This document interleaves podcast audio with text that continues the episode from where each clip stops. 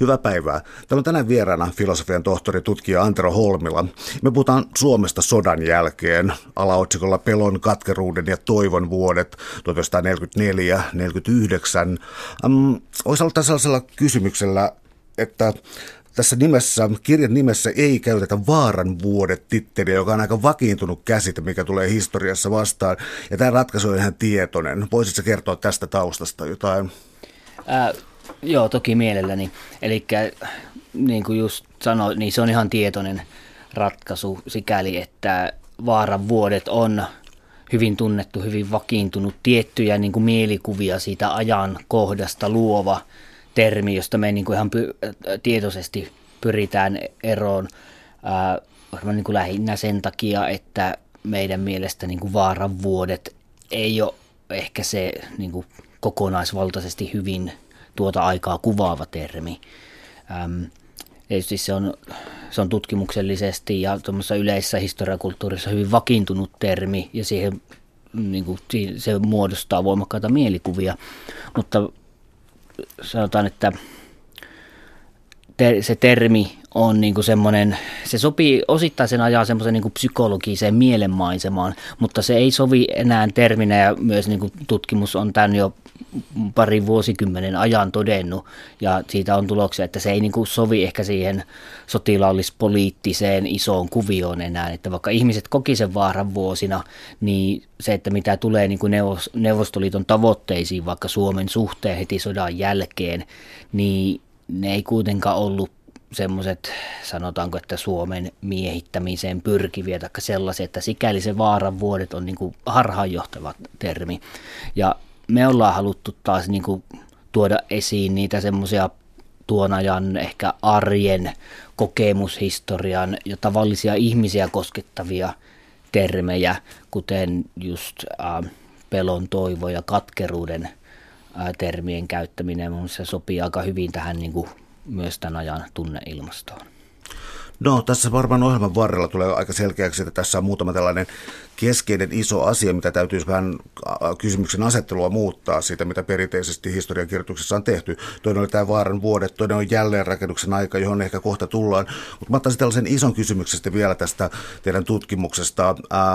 Rauhanpaluun tutkimus. Tämä oli mulle uutta ja erittäin informatiivinen, hyvin mielenkiintoinen näkökanta tähän. Onko tämä joku laajempi kansainvälinen trendi, tai onko tämä nimenomaan teillä tässä käytössä? No,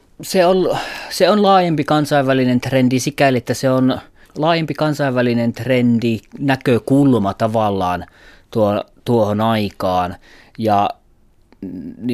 nimenomaan niin kuin se on tutkijoiden parissa, sanotaan, että akateemisessa tutkimuksessa se alkaa hiljalleen ole suhteellisen vakiintunut termi, mutta se ei ole sellainen, että se olisi tullut, sanotaanko, että kovin laajasti vielä Suomessa niin kuin semmoiseen yleiseen historiaan, tietoisuuteen, kulttuurin takaa, ja me ei puhuta niin kuin rauhaan paluusta sinällään, vaan me just puhutaan jälleenrakennuksesta tai vaaran vuosista. Mutta on se tutkimuksellisesti, sanotaan viimeisen 10 vuoden aikana, se on tehnyt tuloa, ja meillä erityisesti Jyväskylässä on nimenomaan tutkittu sodan jälkeistä aikaa tämmöisestä niin kuin rauhaan paluun näkökulmasta, että siellä on meillä on ollut professori Petri Karonen on tehnyt tästä niin kuin jo suhteellisen pitkään tutkimusta, ja samoin sanoisiko, että niin kuin minun sukupolven suhteellisen nuoret historian tutkijat niin on myös niin kuin tehnyt aika uraauurtavaa tutkimusta. Me ehkä tullaan siihenkin vielä tässä näin myöhemmin, mutta nimenomaan siinä korostetaan sitä paluuta rauhaa ja sen rauhan saapumisen vaikeuksia tavallaan, mutta ehkä se on termi, joka tulee meidänkin niin kuin historian käyttöön ja semmoiseen niin kuin kuvastoon tässä seuraavan vuosikymmenen aikana vähän niin kuin laajemmin, veikkaisin. No, paneudutaan sitten tähän erityistapaukseen. Suomi 44–45 ajattelee juuri helposti että niin ei tämän alueen tutkijana ajattele helposti, että rauha, mikä helpotus. Mutta siis itse asiassa kysymys oli hirvittävästi asuntopolitiikasta, maan jakamisesta, 400 000 evakkoa ja niin kuin hirvittävä kaaos päällä, joka tavallaan tiedostettiin jo poliittisesti, että tästä tulee olemaan erittäin hankalaa. Ja tästä sitten on tullut nämä myytit, miten ihmeellisesti Suomi kykeni tämän suorittamaan, mutta te valotatte myös tässä vähän niin kuin varjopuolia tästä samasta prosessista. Mennään tuohon evakkokysymykseen ja miten aikalaiset sen koki ja minkälaista byrokratiaa ja lainsäädäntöä se edellytti? No kokemusten kannalta se on varmasti hyvinkin kirjava, mutta ne kokemukset, mitä on niin kuin sitten suodattunut tavallaan semmoiseen niin kuin meidän yleiseen historiatietoisuuteen ja tavallaan se kuva evakkojen asuttamisesta, mitä on rakennettu sieltä 40-luvun jälkipuoliskolta melkeinpä tähän päivään asti, niin on just semmoinen, joka tavallaan niin kuin tukee sitä yhtä hyvää kertomusta, että miten me selvittiin sitä massiivisesta urakasta. Sehän oli massiivinen urakka, ei sitä niin kuin kukaan ole kieltämässä, eikä voi kieltää yli 400 000 ihmistä. Ihmisen asuttaminen ja heille niin kuin uusien asuinsijojen, kotien, kaiken löytäminen, niin on se valtava urakka, mutta meillä on pääsääntöisesti korostettu nimenomaan sitä, että miten Suomi selvisi siitä hyvin ja miten se asia hoidettiin niin kuin mukavasti ainakin Euroopassa, eurooppalaisiin muihin maihin verrattuna suhteellisen hyvin. Mutta onhan tällä tarinalla myös se toinen puolensa ja se, että nimenomaan se, joka tulee ehkä sieltä karjalaisten kokemuksista ja heidän näkökulmistaan, niin olihan tämä todella vaikea prosessi ja ihan semmoinen niin kuin tavanomainen kertomus karjalaisten tai siirtoväen näkökulmasta on kuitenkin myös semmoinen, että siellä oli todella paljon niin kuin syrjintää, haukkumisia murteen takia, sopeutumisvaikeuksia uusille paikkakunnille ja niin päin pois, että se ei niin kuin heidän näkökulmassaan se tarina todellakaan ole helppo. Ja meillähän on semmoinen niin kuin mielikuva aika monesti, että jostain, sanotaan nyt sitten vaikka, että Sortavalasta tai Käkisalmelta, mistä tahansa on tullut siirtoväkeä ja ne on sitten siirtynyt yhteen paikkaan ja ne on sitten tavalla tai toisella asettunut sinne aloilleen, mutta käytännössä sehän ei mennyt niin, vaan siinä oli nimenomaan, että se saattoi kestää vuosikymmenen se niin kuin lopullisen paikan hakeminen, että siirtoväki oli koko 40-luvun lopuun hyvinkin pitkälle liikkeellä, että siirryttiin yhdestä paikasta toiseen paikkaan, kolmanteen paikkaan, ehkä neljänteenkin paikkaan, ennen kuin sitten loppujen lopuksi löytyi se, että sillä niin kuin se karjalaisten näkökulmasta se koko 40-luku on semmoista niin kuin tavallaan jatkuvaa liikkeellä olon aikaa, että niin kuin se juurtuminen ei todellakaan tapahtunut kovin nopeasti eikä helposti. Aina välillä huomautetaan tästä kielipolitiikasta, eli voisi nyt provosoivasti tarttua tähän pieneen kysymykseen, eli siis maan jakaminen yhtäältä jossakin Pohjanmaalla ja toisaalta ruotsinkielisten kuntien osuus ja kielipolitiikka tässä yhteydessä, eli minkälaista politikointia, suoraa politikointia ja omistuksen jakoa tapahtui maaseutuväestön ja sodasta palaavien kesken? No siis tämä sodan jälkeinen maan luovutuskysymyshän oli aikanaan hyvinkin niin kuin tunteita herättävä, hyvinkin pitkälle politisoitu kysymys, jossa sanotaan, että Paasikivi ja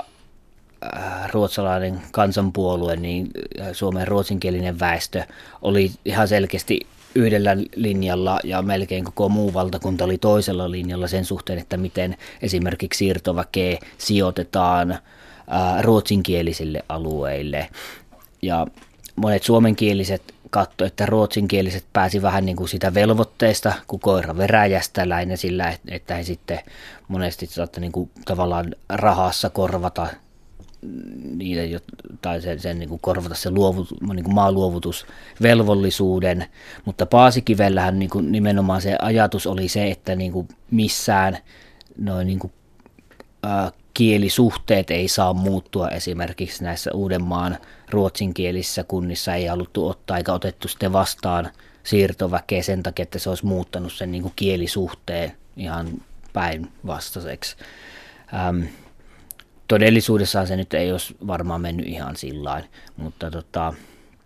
tämä oli aikanaan semmoinen niin kuin hyvinkin hyvinkin politisoitu kysymys. Karjalaisten näkökulmasta mä ehkä näkisin, että tässä yksi semmoinen todella merkittävä tekijä oli se, että tämä maahankintalain niin sanottu ruotsalaispykälä teki oikeastaan lopun karjalaisten kalastajien ammatinharjoittamisesta, mikä tarkoitti sitä, että kun lähestulkoon kaikki Suomen rannikkoalueet ja vesistöt oli kuitenkin semmoisia niin kuin pääsääntöisesti ruotsinkielisiä kalastajakuntia, niin sinne ei otettu karjalaisia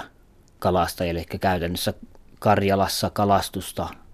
ammattina harjoittaneet ihmiset, niin ei niin kuin uudessa sodan jälkeisessä Suomessa, heillä ei ollut enää niin kuin pääsyä vesistöille harjoittaa ammattia.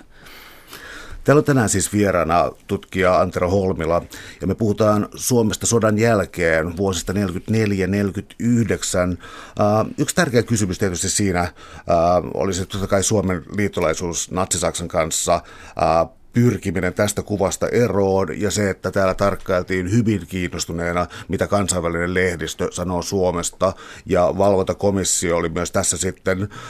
puuhassa voimakkaasti mukana.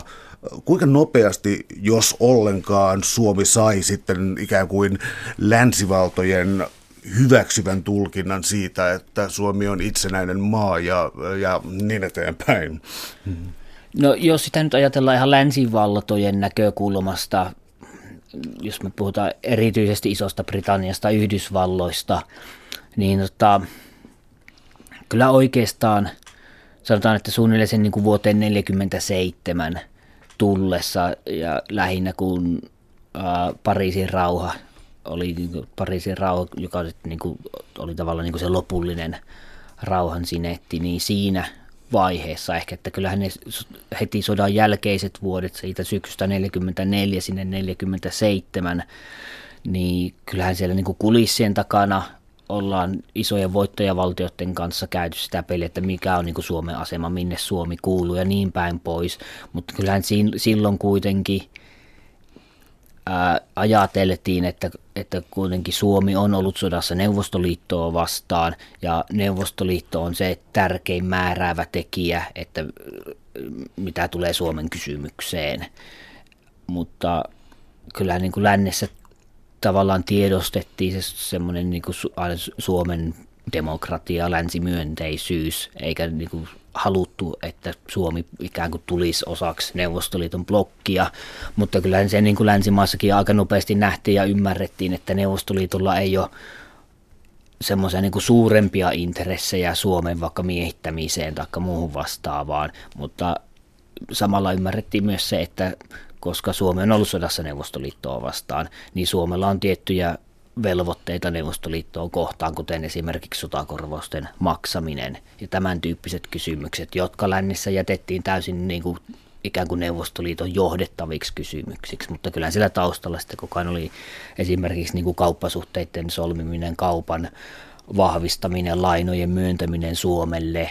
jotka tavallaan niin kuin sitoo Suomea ja samalla myös länteen. Jos vielä puhutaan tästä mentaliteetistä tai tavallaan siis siitä, minkälainen ilmapiiri sodan jälkeen Suomessa oli, niin tässä kirjassa on aiempaa tutkimusta, haastatteluja ja myös kaunokirjallista materiaalia käytetty hyväksi. Ja täältä tulee nyt tällainen, siis selkeästi sellainen suomalaisen kulttuuriin ehkä aika harvinainen ilmiö, että puhuttiin selkeästi jonkinlaisesta, mä en nyt keksi parempaa termiä kuin vieraantuneisuus, mutta siis ei niin kuin löydä paikkaansa. Itse asiassa ensimmäiset niin kuin varsinaiset huumeongelmathan oli vasta sodan jälkeen sitten, ja alkoi siis olla tällainen hyvinkin levoton, sanoisiko levoton sukupolvi, joka ei sijoittunut ja joka joutui etsimään jotenkin ehkä rankempia huveja. Voiko tästä vetää jotain mitään kausaalianalyysiä vai vedäisimme tästä mutkat liian suoriksi? No, tämä oikeastaan liittyy siihen rauhaan paluun tematiikkaan aika selkeästi, eli näkemys siitä, että usein sotaa seuraava aika on semmoista NS-rauhan kriisin aikaa. Rauhan paluussa puhutaan monesti rauhan kriisistä, jolla tarkoitetaan just sitä, että monet semmoiset niin kuin yhteiskunnalliset ongelmat, jotka on johdannaisia tai seurannaista sodasta, niin kuitenkin sitten todenteolla vasta tulee ilmi ja puhkee rauhan tultua, kun sotatila on päättynyt. Ja se, että mitä jos tulee tämmöiseen niin kuin suomalaiseen levottomuuteen, huumeongelmiin, alkoholin käyttöön, niin kyllä ne kaikki monella tapaa on nimenomaan just sitä rauhankriisiä, jossa semmoinen niin kuin eräänlainen tunneilmaston vapautuminen merkitsi sitä, että myös niin kuin tavallaan sitä sota-aikana menetettyä elämää ja aikaa kurottiin kiinni monin keinoin ja myös tämmöisen niin kuin railakkaan elämän myötä. No mennään sitten tähän Suomelle keskeiseen asiaan eli suhde Neuvostoliittoon. Neuvostoliitto oli ollut sulkeutunut valtio 2030-luvulla ja nyt alkoikin uudenlaista kulttuurivaihtoa ja muuta. Miten nämä tulkinnat sitten, kun nämä valtiot analysoivat toisiaan, niin miten tämä muuttui ja minkälaista kulttuuria näiden välillä oli? No joo, siis sanotaan, että molemmissa maissa oli suuri tarve muuttaa sitä 2030-luvulla rakennettua kuvaa. Mehän tiedetään hyvin, että mikä suomalainen neuvostovastaisuus 2030-luvulla oli ihan koko yhteiskuntaa läpileikkaava teema lauluista, kirjoituksista, sanomalehtiartikkeleista, kirjallisuudesta, kulttuurista lähtien ja aina politiikkaan asti tietenkin. Niin nyt sodan jälkeen tietysti ymmärrettiin molemmin puolin, että se 2030-luvun rakennelmat ei voi olla enää toimivia, eikä ne ei ole niin kuin kummastakaan osapuolesta kovin kannattavia. Siinä on ollut talvisota,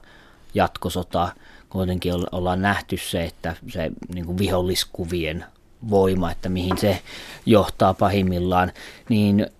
Neuvostoliitto pyrki heti sodan jälkeen erittäin voimakkaaseen semmoiseen niin kuin tietoiseen uuden neuvostokuvan luomiseen Suomessa. Tietysti nyt ensimmäistä kertaa Neuvostoliitolle oli mahdollista luoda semmoista neuvostoliittokuvaa, joka tavoitti laajemmat suomalaiset piirit nimenomaan Suomi–Neuvostoliitto-seuran kautta. Että Suomi–Neuvostoliitto-seura oli semmoinen kulttuurifoorumi, nyt voi olla ehkä huono termi, mutta tavallaan se polku, jonka kautta Neuvostoliitosta vaikutettiin erittäin voimakkaasti suomalaiseen yhteiskuntaan. Että kyllähän me nähdään heti, kun rauha tuli tai rauhan tultua syksyllä 1944 ja siitä eteenpäin alkoi hirveän voimakas neuvostokirjallisuuden, neuvostoelokuvien, neuvostokulttuurin tuominen Suomeen, taiteilijavierailut tuli erittäin yleiseksi osaksi Neuvostoliiton tämmöistä kulttuuripropagandaa. Ja ne oli hirveän suosittuja myös. Kyllä ihmiset niillä kävi katsomassa tietysti monet ehkä vähän vaan semmoisesta niin kuin mielenkiinnosta, että jaahas, että mitäköhän ne nyt niin kuin yrittää meille kertoa. Mutta erityisesti sitten tämmöinen niin kuin kulttuuriliberaali vasemmisto oli myös niin kuin Suomessa aika voimakkaasti tekemässä tämmöistä uutta pro-neuvostokuvaa, kirjoittajat kuten Olavi Paavolainen tai Matti Kurjensaari, tämän tyyppiset ihmiset oli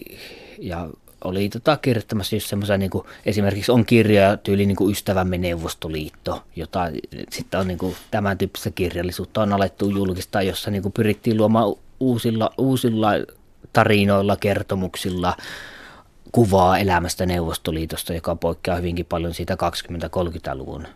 luodusta kuvasta. No tämä kuvan muuttuminen oli varmasti siis sekä sisäpoliittisesti kommunistien riidat ja ulkopoliittisesti tarpeen tietysti mielessä, mutta mikä minua ällistytti tässä kirjassa on se, että Neuvostoliitto harjoitti erilaista kulttuurivaihtoa paljonkin länsimaiden suhteen ja tiettyjä taiteilijaporukoita kulkien oli haluttuja esiintyjiä. Suomessa tämä tapahtui hirvittävän aikaisin, eli tämä alkoi 1944 ja silloin ikään kuin tuputettiin tätä. Mistä tällainen poikkeus? No ensimmäinen poikkeus tietystihän siinä on ihan niin kuin se semmoinen niin kuin kronologinen marssijärjestys, eli kun Suomi kuitenkin irtaantui sodasta syksyllä 1944, jolloin niin kuin Euroopassa vielä lähestulkoon kaikilla rintamilla sodittiin enemmän tai vähemmän. Tietysti Itä-Euroopassa samaan aikaan Bulgaria, Romania ja nämä maat myös solmi erillisrauhoja Neuvostoliiton kanssa ja pyrki eroon heidän omasta niin kuin Saksa-suhteestaan, mutta siellä se tilanne oli kuitenkin semmoinen, että seurasi niin kuin neuvostomiehitystä, sisällissotaa. Nämä yhteiskunnat oli vielä pitkään levottomia, kun Suomessa kuitenkin suhteellisen hyvin ja nopeasti, niin kuin sanotaan, että yhteiskuntatasolla yhteiskunta oli suhteellisen rauhallinen kuitenkin, että se oli niin kuin mahdollista Neuvostoliitollekin alkaa tuomaan tämmöistä NS-rauhanajan toimintaa, siis muutakin toimintaa kuin pelkästään puna-armeijan toimiessa kärkijoukkona tavallaan, mutta just se, että niinku, just tämmöinen kulttuuridiplomatia, nämä taiteilijaseurueet ja vastaavat, niin ne tuli Suomeen ensimmäisenä lähinnä just sen takia, että Suomi oli tavallaan niinku rauhan aikaan siirtynyt maa siinä mielessä, että se oli mahdollista järjestää näitä. No, tässä oli kansainvälisen politiikan ja sotapolitiikan perspektiivistä hirvittävä myllerrys käynnissä, koska oli erilaisia, siis Tšekkoslovakia, Unkari, Neuvosto-Venäjän miehittävät maat, jotka pyrki irti Saksan suhteistaan ja joista tuli sitten pikkuhiljaa erilaisia kansandemokratioita tavalla tai toisella. Oliko tämä kulttuurisivistysmatka Suomeen päin, oliko se tietoista tällaista sovjetisoimisen hakemista vai oliko siinä jotain muuta neuvostoliiton pyrkimystä, voiko sitä arvioida? Niin kyllähän Suomi oli maana Neuvostoliitolle semmoinen tai kohdemaana, että Suomen kautta pystyi niin kuin luomaan aika hyvää semmoista kuvaa myös muille länsimaille neuvostokulttuurista ja vastaavasta, että kyllähän Suomi oli sillain niin kuin jo tuolloin ikään kuin silta idän ja lännen välillä, mikä taas ei olisi ollut mahdollista esimerkiksi vaikka Romaniassa tai Unkarissa, että sillain myös niin kuin Suomi oli äärettömän tärkeä kohdemaa Neuvostoliitolle, koska kuitenkin Suomen maaperällä sitten kohtasi länttä että itää, niin neuvostopropagandan ja kulttuurivaihdon, kulttuurivierailuiden näkökulmasta oli järkevää itse asiassa lähettää näitä neuvostoliittolaisia taiteilijaryhmiä ja vastaavia nimenomaan Suomeen, koska sitten Suomen kautta se sanoma ikään kuin levisi helpommin maailmalle, kun se olisi ehkä levinnyt vielä näistä varsin niin kuin sekavassa tilanteessa olevissa keskisen ja Itä-Euroopan maista. No miten sitten Suomi–Neuvostoliitto seuraa? Sen asema oli varmaan tärkeämpi myöhemmässä historiassa, mutta se taisi myös aloittaa suhteellisen varhain toimintansa, jos muistan nyt oikein. Joo, siis Suomi–Neuvostoliitto-seura nimenomaan, jos ajatellaan sodan jälkeisenä järjestönä, niin sehän perustettiin lähestulkoon heti rauhan tultua syksyllä 1944 ja seuran niin kuin semmoisena johtoajatuksenahan oli nimenomaan, että Suomi–Neuvostoliitto-seuran kautta ja sen avulla kootaan niin kuin laajat suomalaiset kansanpiirit tämmöisen sekä niin kuin uuden ulkopolitiikan taakse että tämän uuden neuvostomyönteisemmän kuvan taakse. Tuossa aikaisemmin mainitsin Olavi Paavolaista ja Matti Kurjensaarta ja tämän tyyppistä henkilöä, jotka siellä oli niin kuin esimerkiksi vaikuttamassa siihen kirjoituksillaan ja muuta, mutta kyllähän niin kuin sanotaan, että monet suomalaiset mielellään liittyi siihen, että kyllähän niin kuin myös Suomi–Neuvostoliittoseuralle oli tilausta heti sodan jälkeisessä tilanteessa, mutta kyllä siellä oli osittain myös semmoista poliittista realismia ja laskelmointia myös siltä kannalta, että jos asiat menee huonommin, jos esimerkiksi Neuvostoliitto miehittää Suomen tai jotain muuta vastaavaa, niin sitten voidaan sanoa, joo, mutta me ollaan tässä Suomi–Neuvostoliitto-seuran toiminnassa ja me ollaan ainakin rakentamassa tämmöistä näin niin kuin neuvostomyönteistä kuvaa, että kyllähän niin kuin siellä varmasti oli myös semmoista taustalla ja se, että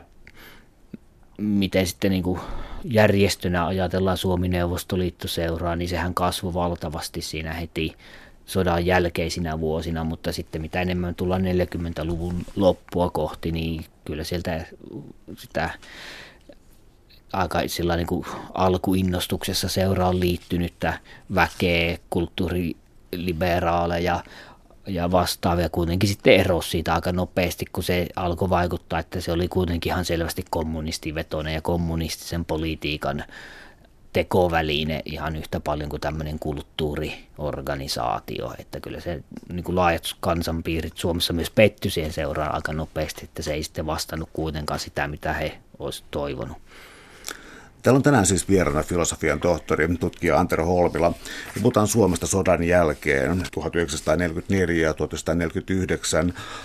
Mennään sitten keskeiseen ongelmaan. Vältetään termiä vaaran vuodet, mutta ehkä korvataan termillä pelon vuodet, mutta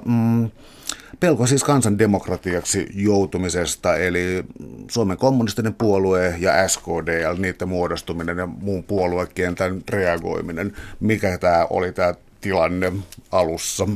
Niin, jos lähdetään sitä vaaran vuodet asetelmasta, niin siinähän se näkökulma on nimenomaan juuri sellainen, että Neuvostoliitolla oli pyrkimyksiä Suomen vallottamiseen ja suomalaiset taitavalla politiikalla ehkä niin kuin, ja omalla toiminnallaan esti hyvin pitkälle sen, että Suomesta ei tullut kansandemokratiaa, kuten muista Neuvostoliiton reunavaltioista 40-luvun lopulla tuli. Mutta todellisuudessahan Neuvostoliitolla ei heti sodan jälkeen sitten kuitenkaan ollut enää kovin suuria intressejä Suomen vallottamiseen, että kyllä niin kuin tavallaan se työ, minkä Suomen armeija teki kesällä 1944, oli semmoinen ihan niin kuin keskeinen kulmakivi, jonka sitten niin kuin perustalle ja jatkolle pystyi suomalaiskin myös niin kuin rakentaa sitä uutta suhtautumista Neuvostoliittoon, ja myös neuvostoliittolaiset nimenomaan ymmärsi sen, että tämä sodan tie on käyty loppuun ja sillä ei niin kuin Suomesta voi saada enempää kuin se, mitä nyt tuossa on sota-aikana nähty, niin Neuvostoliittokin hylkäsi tavallaan tämän niin kuin Suomen miehittämisajatuksen silloin oikeastaan siinä vaiheessa, kun puna-armeija alkoi vetäytyä Suomen rintamilta ja kääntää keihäänkärkeä kohti Berliiniä, niin kyllä sodan jälkeen sitten kuitenkin myös neuvostoliittolaiset näki sen, että kaikista suurin hyöty Suomesta on saatavissa sillä, että ensinnäkin varmistetaan, että suomalainen yhteiskunta toimii sillä tavalla, että sotakorvausten maksut kulkee Neuvostoliittoon. Neuvostoliitto oli kuitenkin sodan äärettömän runtelema maa, ja sotakorvaukset oli Neuvostoliitolle elintärkeitä. Myös se, että mitä Suomesta tuli sotakorvauksia, niin oli Neuvostoliiton teollisuudelle ja teolliselle elämälle todella tärkeitä. Että se oli kuitenkin semmoinen prioriteetti numero 1, jonka kautta Neuvostoliitto katsoi Suomeen. Ja siinä vaiheessa, kun puna-armeijan eteneminen oli pysäytetty, niin kyllä Neuvostoliitossakin hyväksyttiin se, että kaikista helpoiten me saadaan ja pystytään vaikuttaa Suomen asioihin, kun me toimitaan sen hallituksen kanssa, joka siellä kulloinkin on vallassa. Okei, mennään tähän sitten tarkemmin, koska vaihtoehtoja alkoi piirtyä esiin, siis jälleen laillinen Suomen kommunistinen puolue, SKDL muodostuminen, Neuvostoliiton johtajien tajuaminen siitä, että kaikkia ei voi saavuttaa mahdollisesti SKPn kautta, vaan tarvitaan valtapuolueisiin kytkentöjä, että voitaisiin hahmottaa uudenlaista suhtautumista Neuvostoliittoon. Kuitenkin siis Neuvostoliitto satsasi SKP:hen ja tuki siis vallankumouksellista kommunistista toimintaa suoraan, mutta myös muuten toisaalta oli siis pyrkimys tähän, että erityisesti maalaisliitossa, että ruvettaisiin tekemään uudenlaista politiikkaa. Oliko nämä niin kuin kaksi ihan eri rintamaa vai oliko se jonkinlaista samaa prosessia? No ehkä semmoisessa isossa kuvassa ne liittyy samaan prosessiin, mutta siis kyllähän niin kuin Neuvostoliiton kommunistisen puolueen suhde Suomen kommunistiseen puolueeseen oli sodan jälkeen erittäin mielenkiintoinen sikäli, että lähinnä Neuvostoliitossa jarruteltiin Suomen kommunistista puoluetta ja monesti nimenomaan kehotettiin, että suomalaiset kommunistit pysyy ikään kuin maltillisella tiellä, tai sitten annettiin niitä signaaleja, että jos siellä Suomessa on paikka alkaa toteuttaa jotain vallankumousta tai vallankaappausta tai vallanvaihtoa, niin sen tulee ensisijassa tapahtua ja lähteä suomalaisista kommunisteista käsin, että Neuvostoliitto voi tiettyjä resursseja tavoin tukea sitä vallankumousta, mutta sen pitää olla suomalaisten tekemä, suomalaislähtöinen, ei niin, että se tavallaan toteutetaan Moskovasta käsin. Ja suomalaiset kommunistit ei missään muotoa ollut sodan jälkeen semmoisessa tilanteessa, että ne olisi pystynyt massojen puolesta osaamisen strategiaan tai minkä tahansa tämmöisen toiminnan puolesta oikeasti toteuttamaan Suomessa vallankumousta. Ja Neuvostoliitossa myös vähän niin kuin tajuttiin se ja nähtiin se, että suomalaiset kommunistit on itse asiassa aika saamattomia ja semmoiset, että he ei ole kovin niin kuin osaavia, jos vertaa vaikka kommunisteihin tai kommunistisiin puolueisiin, mitä oli itäisessä Keski-Euroopassa. Tämä ero sitten itäiseen Keski-Eurooppaan, joskus lukenut sellaisen analyysin, että nimenomaan demaripuolueen asema on ollut kriittinen tässä vaiheessa, koska ilman demaripuolueen olemassaoloa ei ole sellaista puskuria ikään kuin sisäpoliittisesti synnyttämässä vallankumouksellisia olosuhteita. Eli siis pitääkö sun mielestä tämä analyysi, että ne maat, joissa ikään kuin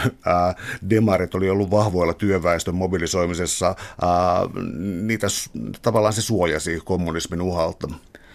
Joo, se on ihan hyvä analyysi. Siinä on itse asiassa siinä on kaksi tekijää. Että toinen on nimenomaan tämä sosiaalidemokraattisten puolueiden osa, että jos me katsotaan keskistä Itä-Eurooppaa ja niitä valtioita, jotka oli ollut myös pitkään niin kuin selkeästi Natsi-Saksan miehittäminä tai niin kuin ihan selkeitä yhteistyökumppaneita, niin kuin vähän erilaisessa mittakaavassa, missä Suomi oli toiminut, niin näissä maissahan niin kuin sosiaalidemokraattiset puolueet oli käytännössä niin kuin pyyhkästy pois niiden valtioiden poliittisesta kentästä, että sosiaalidemokraatit oli keskitysleireillä tai jossain oli ammuttu jonnekin metsiin tai mitä tahansa. Suomessahan tietysti tilanne oli hyvinkin toinen. Sosiaalidemokraattinen puolue oli koko sodan ajan Väinö Tannerin johdolla ihan niin kuin keskeinen osa suomalaista politiikkaa. Että tämä oli se yksi keskeinen tekijä, että nimenomaan sosiaalidemokratia toimi semmoinen kommunistien semmoisena vastapainona. Ja sitten se toinen tekijä liittyy oikeastaan just siihen, mistä aikaisemmin puhuttiin, sen niin kuin puna-armeijan rooliin. Tavallaan, jos taas katsotaan näitä keskisen Itä-Euroopan maita, niin nehän joutui puna-armeijan miehittämiksi. Näiden maiden kommunistiset puolueet oli keskeisinä osana vastarintaliikkeissä ja tavallaan sitä kautta pystyi tukemaan puna-armeijaa ja Neuvostoliiton toimintaa, kun Suomessa taas ei myöskään ollut tätä elementtiä, eli meillä ei niin kuin ollut todellisia kommunistista vastarintaliikettä, semmoista niin kuin laajamittaista desanttivakoilu vastarintatoimintaa, mitä oli näissä muissa Neuvostoliiton lähialueen maissa. Ja tämä tarkoitti myös sitä, että siis Suomessa kommunisteilla ei ollut semmoisia taistelukaadereita tai taistelukokemusta tai kykyä ikään kuin aseelliseen toimintaan. Ja tämä vaikutti myös Neuvostoliiton näkökulmasta just nimenomaan siihen, että miten arvostettiin suomalaisia kommunisteja, miten arvostettiin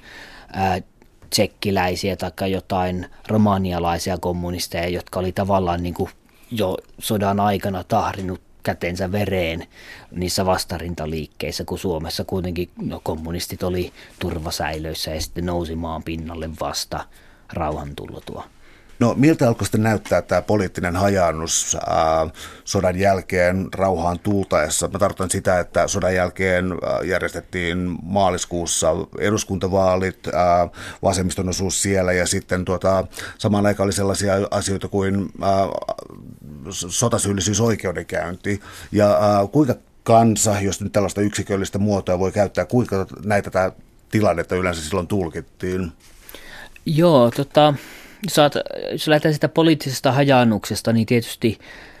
sodan jälkeinen aika ja tavallaan just nimenomaan niin kuin kommunistisen puolueen laillistaminen ja kommunistien vapauttaminen turvasäilöstä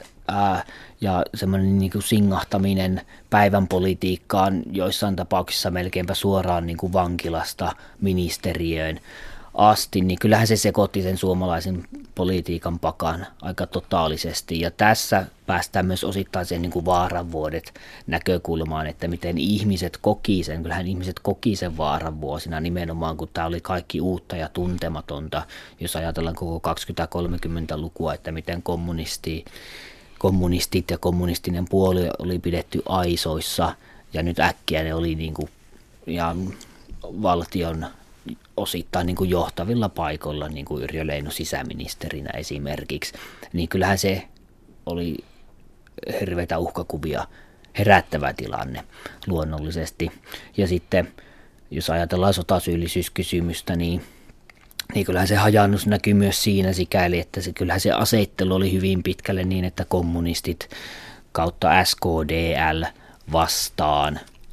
vastaan muu Suomi. Tietysti niin kuin osittain saa ajatella vaikka Maalaisliiton tätä uutta radikaalia siipeä Urho Kekkosen johdolla, jotka selvästi niin kuin ymmärsi uudet niin kuin poliittisen tilanteen ja realiteetit, jotka näissä tapauksissa toimi niin kuin kommunistien kanssa ehkä enemmän niin kuin yhteistyössä, niin kyllähän se hajotti myös sitä suomalaista politiikan kenttää aika paljon. Mutta se oli kuitenkin vielä kommunistisen puoleen aika voimakkaita vallanvuosia, mutta oliko tämä, jos menee pikkasen taaksepäin ajassa, niin on tämä rauhan oppositio jatkosodan aikana, ja sitten toisaalta oli tämä maalaisliitto, ja siellä nimenomaan nämä mainitut Kekkonen ja Hillilän, kun sanoit, ja niin alkoi muodostua siis tällainen uudenlainen suomalainen Venäjän, neuvosto-Venäjän politiikkaa, jonka maalaisliitto ja rauhanoppositio otti omakseen.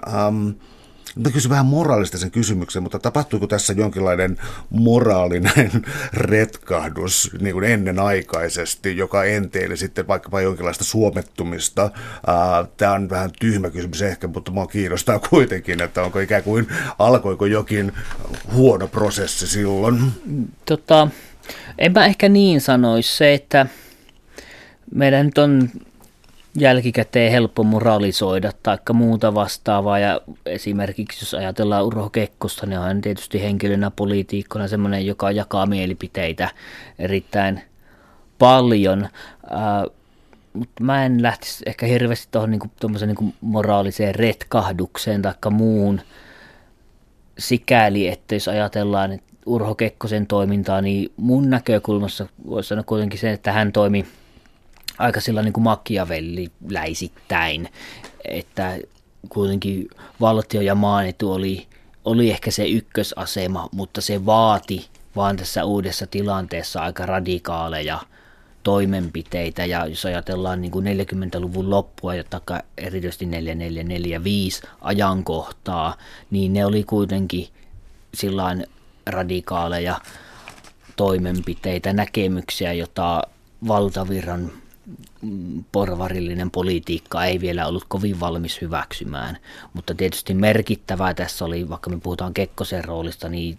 nimenomaan heti rauhan tultua, niin kaikista merkittävin rooli kuitenkin oli Paasikivellä, ja nimenomaan siinä, että mikä oli Paasikiven asennoituminen Neuvostoliittoa kohtaan, ja myöskin se, että kuinka laaja Neuvostoliiton tuntemus Paasikivellä oli, että Paasikivi oli ehkä yksi harvoja poliitikkoja siinä tilanteessa, joka tiesi Neuvostoliitosta niin paljon, ja hän ymmärsi sitä kulttuuria, osasi keskustella venäjän kielellä, joten hän oli kuitenkin se ykköshenkilö, joka oli muovaamassa tätä Suomen uutta suuntausta, ja sitten siinä taustalla ja vanavedessä se tietysti avasi ovia ja mahdollisuuksia myös niin kuin Kekkosen kaltaisille henkilöille. Mutta en mä tiedä, ei se nyt välttämättä ollut sillä lailla, että moraalisesti huonoja ratkaisuja, että ne oli moraalisesti erittäin vaikeita ratkaisuja, mutta osittain myös mä näkisin, että ne oli myös välttämättömiä ratkaisuja sen suhteen, että me saatiin Suomi uudelle sodan jälkeisen ajan kurssille. Täällä on tänään siis vieraana filosofian tohtori, tutkija Antero Holmila, ja me puhutaan Suomesta sodan jälkeen 1944-1949. Pakko vielä katsoa tällaista aika pitkää historian käännettä kuin tavallaan niin kuin kommunistien vaikutusvallan häviäminen. Tämä on ehkä tämä mun kysymykseni. Eli mä kysyisin nyt siis sellaista kysymystä, missä siis kommunistit tappelevat toisaalta yhtäältä sisäisesti, toisaalta demareita vastaan esimerkiksi SAK:ssa. Ja Neuvostoliitto tuki kuitenkin rahallisesti Suomen kommunistista puoluetta. Tosin ei tällä suoralla kansanrintama-menetelmällä vallankumousta ajanutkaan, mutta tämä kommunismin uhka oli todellinen. Ei sitä mun mielestä muuten voi tästä lukea, mutta millä tavalla se lähti sitten siitä lievenemään? Joo, siis tietysti se sodan päättyminen ja se uusi poliittinen tilanne aiheutti sen, että suomalaisilla kommunisteilla oli äkkiä aika paljon mahdollisuutta valtaan Suomessa ja uudessa suomalaisessa politiikassa. Ja erityisesti sanotaan se heti sodan jälkeinen aika syksy 44, talvi 45 näytti siltä, että kommunistien valta vaan on niin kuin jatkuvasti kasvaa ja se tulee niin kuin vaan lisääntymään. Kommunistit ei ehkä niin kuin pystynyt siihen niin sitä tavallaan hyväksi käyttämään sitä tilannetta niin pitkälle, mitä olisi ehkä ollut mahdollista, mutta tähän nimenomaan vaikutti se SDPn osittain nimenomaan kamppailu SDPn kanssa ja myös se, että miten niin kuin työväestö suhtautui toisaalta kommunisteihin, toisaalta sosiaalidemokraatteihin, niin kyllä kuitenkin sosiaalidemokraatit oli puolueena ja erilaisilla järjestöillä niin paljon paremmin järjestäytyneet, että ne kuitenkin pysty, vaikka ne rivit alkoi vuotaa jonkin verran, niin kuitenkin ne massat ei siirtynyt sosiaalidemokratian puolelta kommunistien puolelle niin voimakkaasti. Kamppailu SAK:sta kävi kuumana ja myös ne on niin kuin lähtökohtaisesti vaikutti siltä, että kommunisteilla oli siinä aika hyvät asemat, mutta kyllä tässä taas päästään oikeastaan siihen, että monet tärkeät ammattijärjestöt ja liitot oli SDPn hallinnassa, tai ainakin ne SDP-joukot näissä liitoissa oli tavallaan niin kuin paremmin järjestäytyneitä, että ne sitten pystyi kuitenkin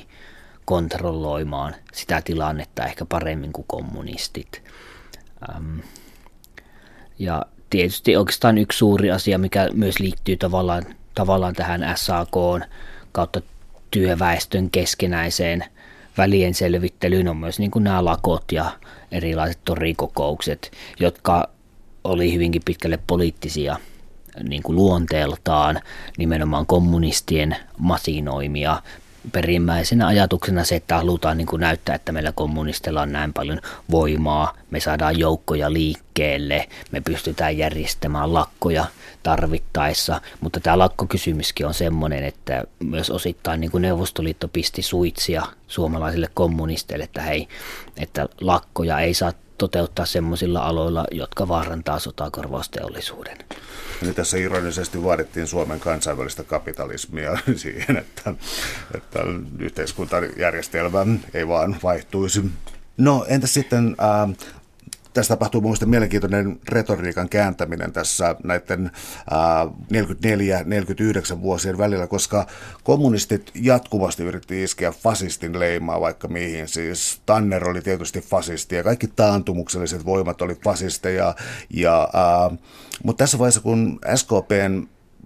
vaikutusvalta alkoi murtua, niin ilmeisesti yleisesti lehdistössä alettiin sitten taas rinnastaa kommunisteja, näitä lakkoja, mitä sä mainitsit, korpilakot ja tällaiset, ja niitä alettiin verrata niin kuin oikeistodiktatuuri tai Lapuan liikkeen haamuun ja IKLään, että täällä on nyt nämä demokratian vastustajat, ja olisi tämä retorista politiikan peliä vai kenties se tapa, millä kommunistit ruvettiin sitten kokemaan yhteiskunnassa kapitalistina, lain ulkopuolisena, vallan kääntöpuolena, jotain tällaista. No siitä oli ehkä vähän niin kuin molempia, voisiko sanoa, mutta se on erittäin mielenkiintoinen, että se oikeastaan tuli suomalaisen poliittiseen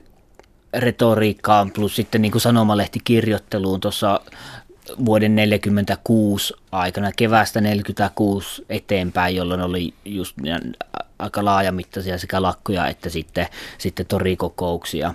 niin siinä aletaan olla semmoisessa pisteessä, että Paasikivi henkilökohtaisesti oli jo todella kyllästynyt suomalaisten kommunistien toimintaa. Jotenkin tuntui, että heille on annettu valtaa ja mahdollisuuksia, mutta he ei vaan niin kuin halua toimia niiden puitteissa, parlamentarismin puitteissa, vaan ei jatkuvasti aiheuttaa lakkoja, näitä torikokouksia, tämmöistä ulkoparlamentaarista liikehdintää. Niin, tämä ilmiö näkyy Paasikiven päiväkirjoissa erittäin selvästi, ja samalla myös se alkaa näkyä siinä suomalaisen lehdistön kirjoittelussa, eli kun kommunistit oli jatkuvasti kirjoittanut fasisteista ja jokainen, joka ei ollut SKDL:n tai kommunisten tavoin ajatteleva, oli helposti fasisti, että fasisteja oli niin kuin ihan kaikkialla ja koko ajan, että jos katsoo tuon ajan sanomalehtikirjoittelua, niin se on ihan huikeeta ja sellaista niin kuin omalla tavallaan jo alkaa olla vähän niin kuin semmoista puuduttavaa, että miten niin kuin kaikista saadaan fasisteja jatkuvasti, niin kyllä tuossa 46 kohtaa niin kuin alkaa näkyä semmoinen selvä kyllästyminen siihen kommunistien retoriikkaan, plus sitten semmoinen niin kuin muun Suomen itsetunnon kasvu, että hei, että me pystytään nyt kuitenkin laittamaan nämä kommunistit kuriin, että tässä on ollut 2 vuotta aika levotonta aikaa ja aika pelottavaa aikaa, mutta nyt niin kuin sanotaan, että nyt riittää. Oli niin kuin sitten kuitenkin se, että tilanne, mihin ajauduttiin, ja tämä retoriikka nimenomaan kääntyi kommunistia vastaan, että näitä torikokouksia, lakkoja, tai sanotaan, että erityisesti torikokouksia ja sitä liikehdintää, niin aika nopeasti alettiin vertaa siihen ihan 30-luvun alun Lapua-liikkeen toimintaan, että niin kuin äkkiä kommunisteista tuli tavallaan niin kuin se uusi Lapua-liikkeen niin kuin muotokuva. Tavallaan. Ja tämä oli semmoinen niin kuin Suomessa hyvin käyttökelpoinen poliittinen lyömäase sikäli, että Lapua-liike oli hyvin tuttu politiikassa vaikuttaneille ja muutenkin suomalaisessa yhteiskunnassa ja kulttuurissa, niin se, että sitten kommunistit nimenomaan rinnastettiin Lapua-liikkeeseen, niin oli just, sillä ilmineerattiin just sitä, että meillä on ollut tämmöistä ulkoparlamentaarista liikehdintää kansan nimissä, lainausmerkeissä kansan nimissä aikaisemminkin, ja se on nähty, että se ei tule täällä toimimaan, se ei ole suomalainen tapa toimia, äärioikeisto kokeili sitä kerran, nyt vasemmisto kokeilee sitä, mutta siitä ei tule niin kuin yhtään mitään, se ei johda yhtään mihinkään muuhun kuin se, että sillä suututetaan Suomen niin kuin valtavirta, ja tämä oli nimenomaan se tapa, millä lehdistö tarttui tähän kommunistien toimintaan. No, pakko ottaa 2 spesifiä esimerkkiä, eli Arabian lakko ja Kemin lakko, jota myös muistaakseni veritorstaiksi on joskus kutsuttu. Näissä ehkä sitten näkyy sitten, mitä se nyt sanoisi, vallankumouksellisen kommunismin kuolin kouristelua, vai mistä tässä oli kyse. Ainakin sitten pyrittiin saamaan molemmin puolin hirvittävä huomio aikaan. Siis SKP tietysti asettui siinä uhrin asemaan, ja toisaalta länsimaisessa lehdistössä jopa noterattiin, niin kuin, että Suomi on demokratia, koska ruumiitakin tulee jo niin kuin lakon tukahduttamisessa. Mihin aikaan siis Arabian lakko ja Kemin lakko, voiko sanoa, että ne päätti jonkun aikakauden tai aloitti uuden, kumpi nyt olisikaan vaan järkevämpi tulkinta? No, kyllä niissä näkyy oikeastaan se kommunistien voiman ehtyminen ihan selvästi. Eli jos ajatellaan Arabian lakkoa ja se, että miten niin kuin lähtökohtaisesti ajatuksena oli se, että ne levottomuudet, mitä lähtee yhdeltä osastolta, muistaakseni posliinitehtaan uuniosasto, joka oli kommunistien hallinnassa, että niin kuin sieltä liikkeelle lähtenyt lakko, että se leviäisi huomattavasti laajemmaksi ja niin kuin koko tehdasta käsittäväksi, niinhän se ei mennyt, vaan kyllähän niin kuin Arabian työjohdon tasolta siihen tartuttiin äärettömän niin kuin nopeasti ja voimakkaasti nimenomaan niin kuin potkujen mielessä. Ja sitten siellä oli sitä soutamista ja huopaamista, että annettiin potkuja, otettiin takaisin töihin, mutta kommunistit ei pystynyt niin kuin missään vaiheessa mobilisoimaan niitä tehtaan työntekijöitä siinä mittakaavassa, että siitä olisi tullut jotenkin niin kuin todellinen massojen lakko, ja ne toimenpiteet, mitä pystyttiin tekemään, ne elementit, joita mobilisoitiin, niin ne sitten osoitti mieltään, ja Suomessa sitten niin kuin poliisit hillitsi näitä joukkoja, siinä oli levottomuuksia, väkivaltaisuuksia, sanotaan, että ratsupoliisi pamputti näitä mielenosoittajia tai muuta vastaavaa, että siinä oli semmoista, niin kuin sanotaan, että Kemin lakkoja enteilevää väkivallan käyttöä, ja molemmin puolin sitten esimerkiksi miten lehdistö kirjoittaa tästä, niin meillähän on 2 hyvin niin kuin just täysin niin kuin toisistaan poikkeavaa kertomusta. Se, että luetaanko kommunistien lehtiä vai luetaanko NS muun Suomen lehtiä. Mutta just se, että jos ajatellaan, että keväällä 1948 oli huhuja siitä, että Suomen kommunistit tulee käyttää aseellista voimaa esimerkiksi vallankumoukseen, niin nyt Arabian lakkojen yhteydessä syksyllä tilanne oli niin, että Suomen valtio käytti voimaa kommunisteja kohtaan tai kommunistien lakkojen niin kuin tukahduttamiseen. Eli tässä oli tätä Arabiaa ja sitten seuraavana syksynä Kemin lakot, niin no nehän huipentui niihin levottomuuksiin, jossa 2 lakkolaista sai surmansa. Ja nimenomaan sanotaan, että tässä vaiheessa se vallan vaihto oli jo sikäli tapahtunut, että SKDL oli tippunut pois valtioneuvostossa, hallituksessa enää ei ollut. Esimerkiksi Yrjö Leino oli jo keväällä 1948 potkittu pois ja sitten kesän 1948 aikana Fagerholmin pelkästään niin kuin SDP, vähemmistöhallitus oli ruorissa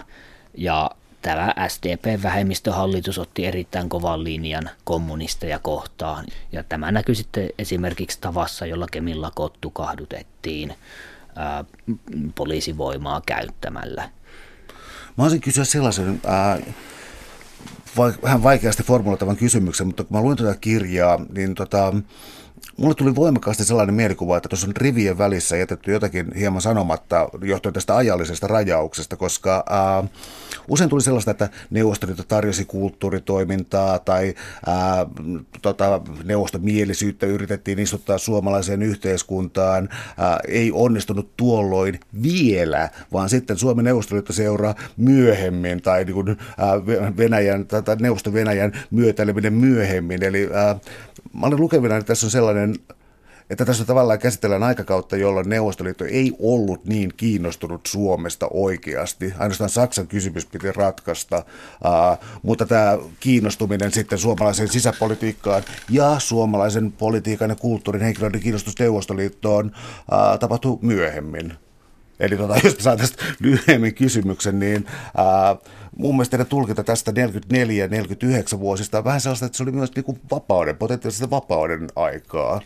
No joo, siinä mielessä ehkä kyllä, että siis Neuvostoliiton kiinnostus Suomeen kohtaa ensisijaisesti liittyi nimenomaan näihin sodan välittömien seurausten ratkaisemiseen. Ja kyllähän siinä niin kuin osana tietysti oli se,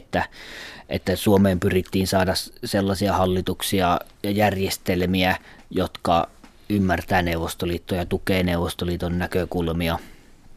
mikä onnistuikin aika hyvin sinne 1948 asti, kun sitten tuli tämä välivaihe Fagerholmin hallituksen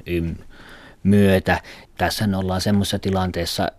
että esimerkiksi niin kuin suomettuminen ei ollut mikään semmoinen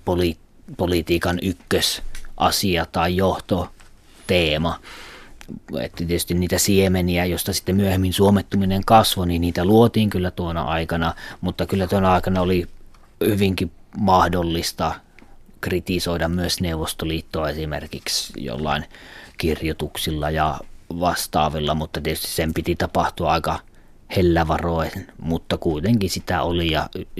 ja se nähtiin, että Neuvostoliittoa kuitenkin vielä pystyttiin kritisoimaan ehkä eri tavalla kuin sitten myöhemmin. Suuret kiitokset keskustelusta, Antero Holmila. Oli ilo.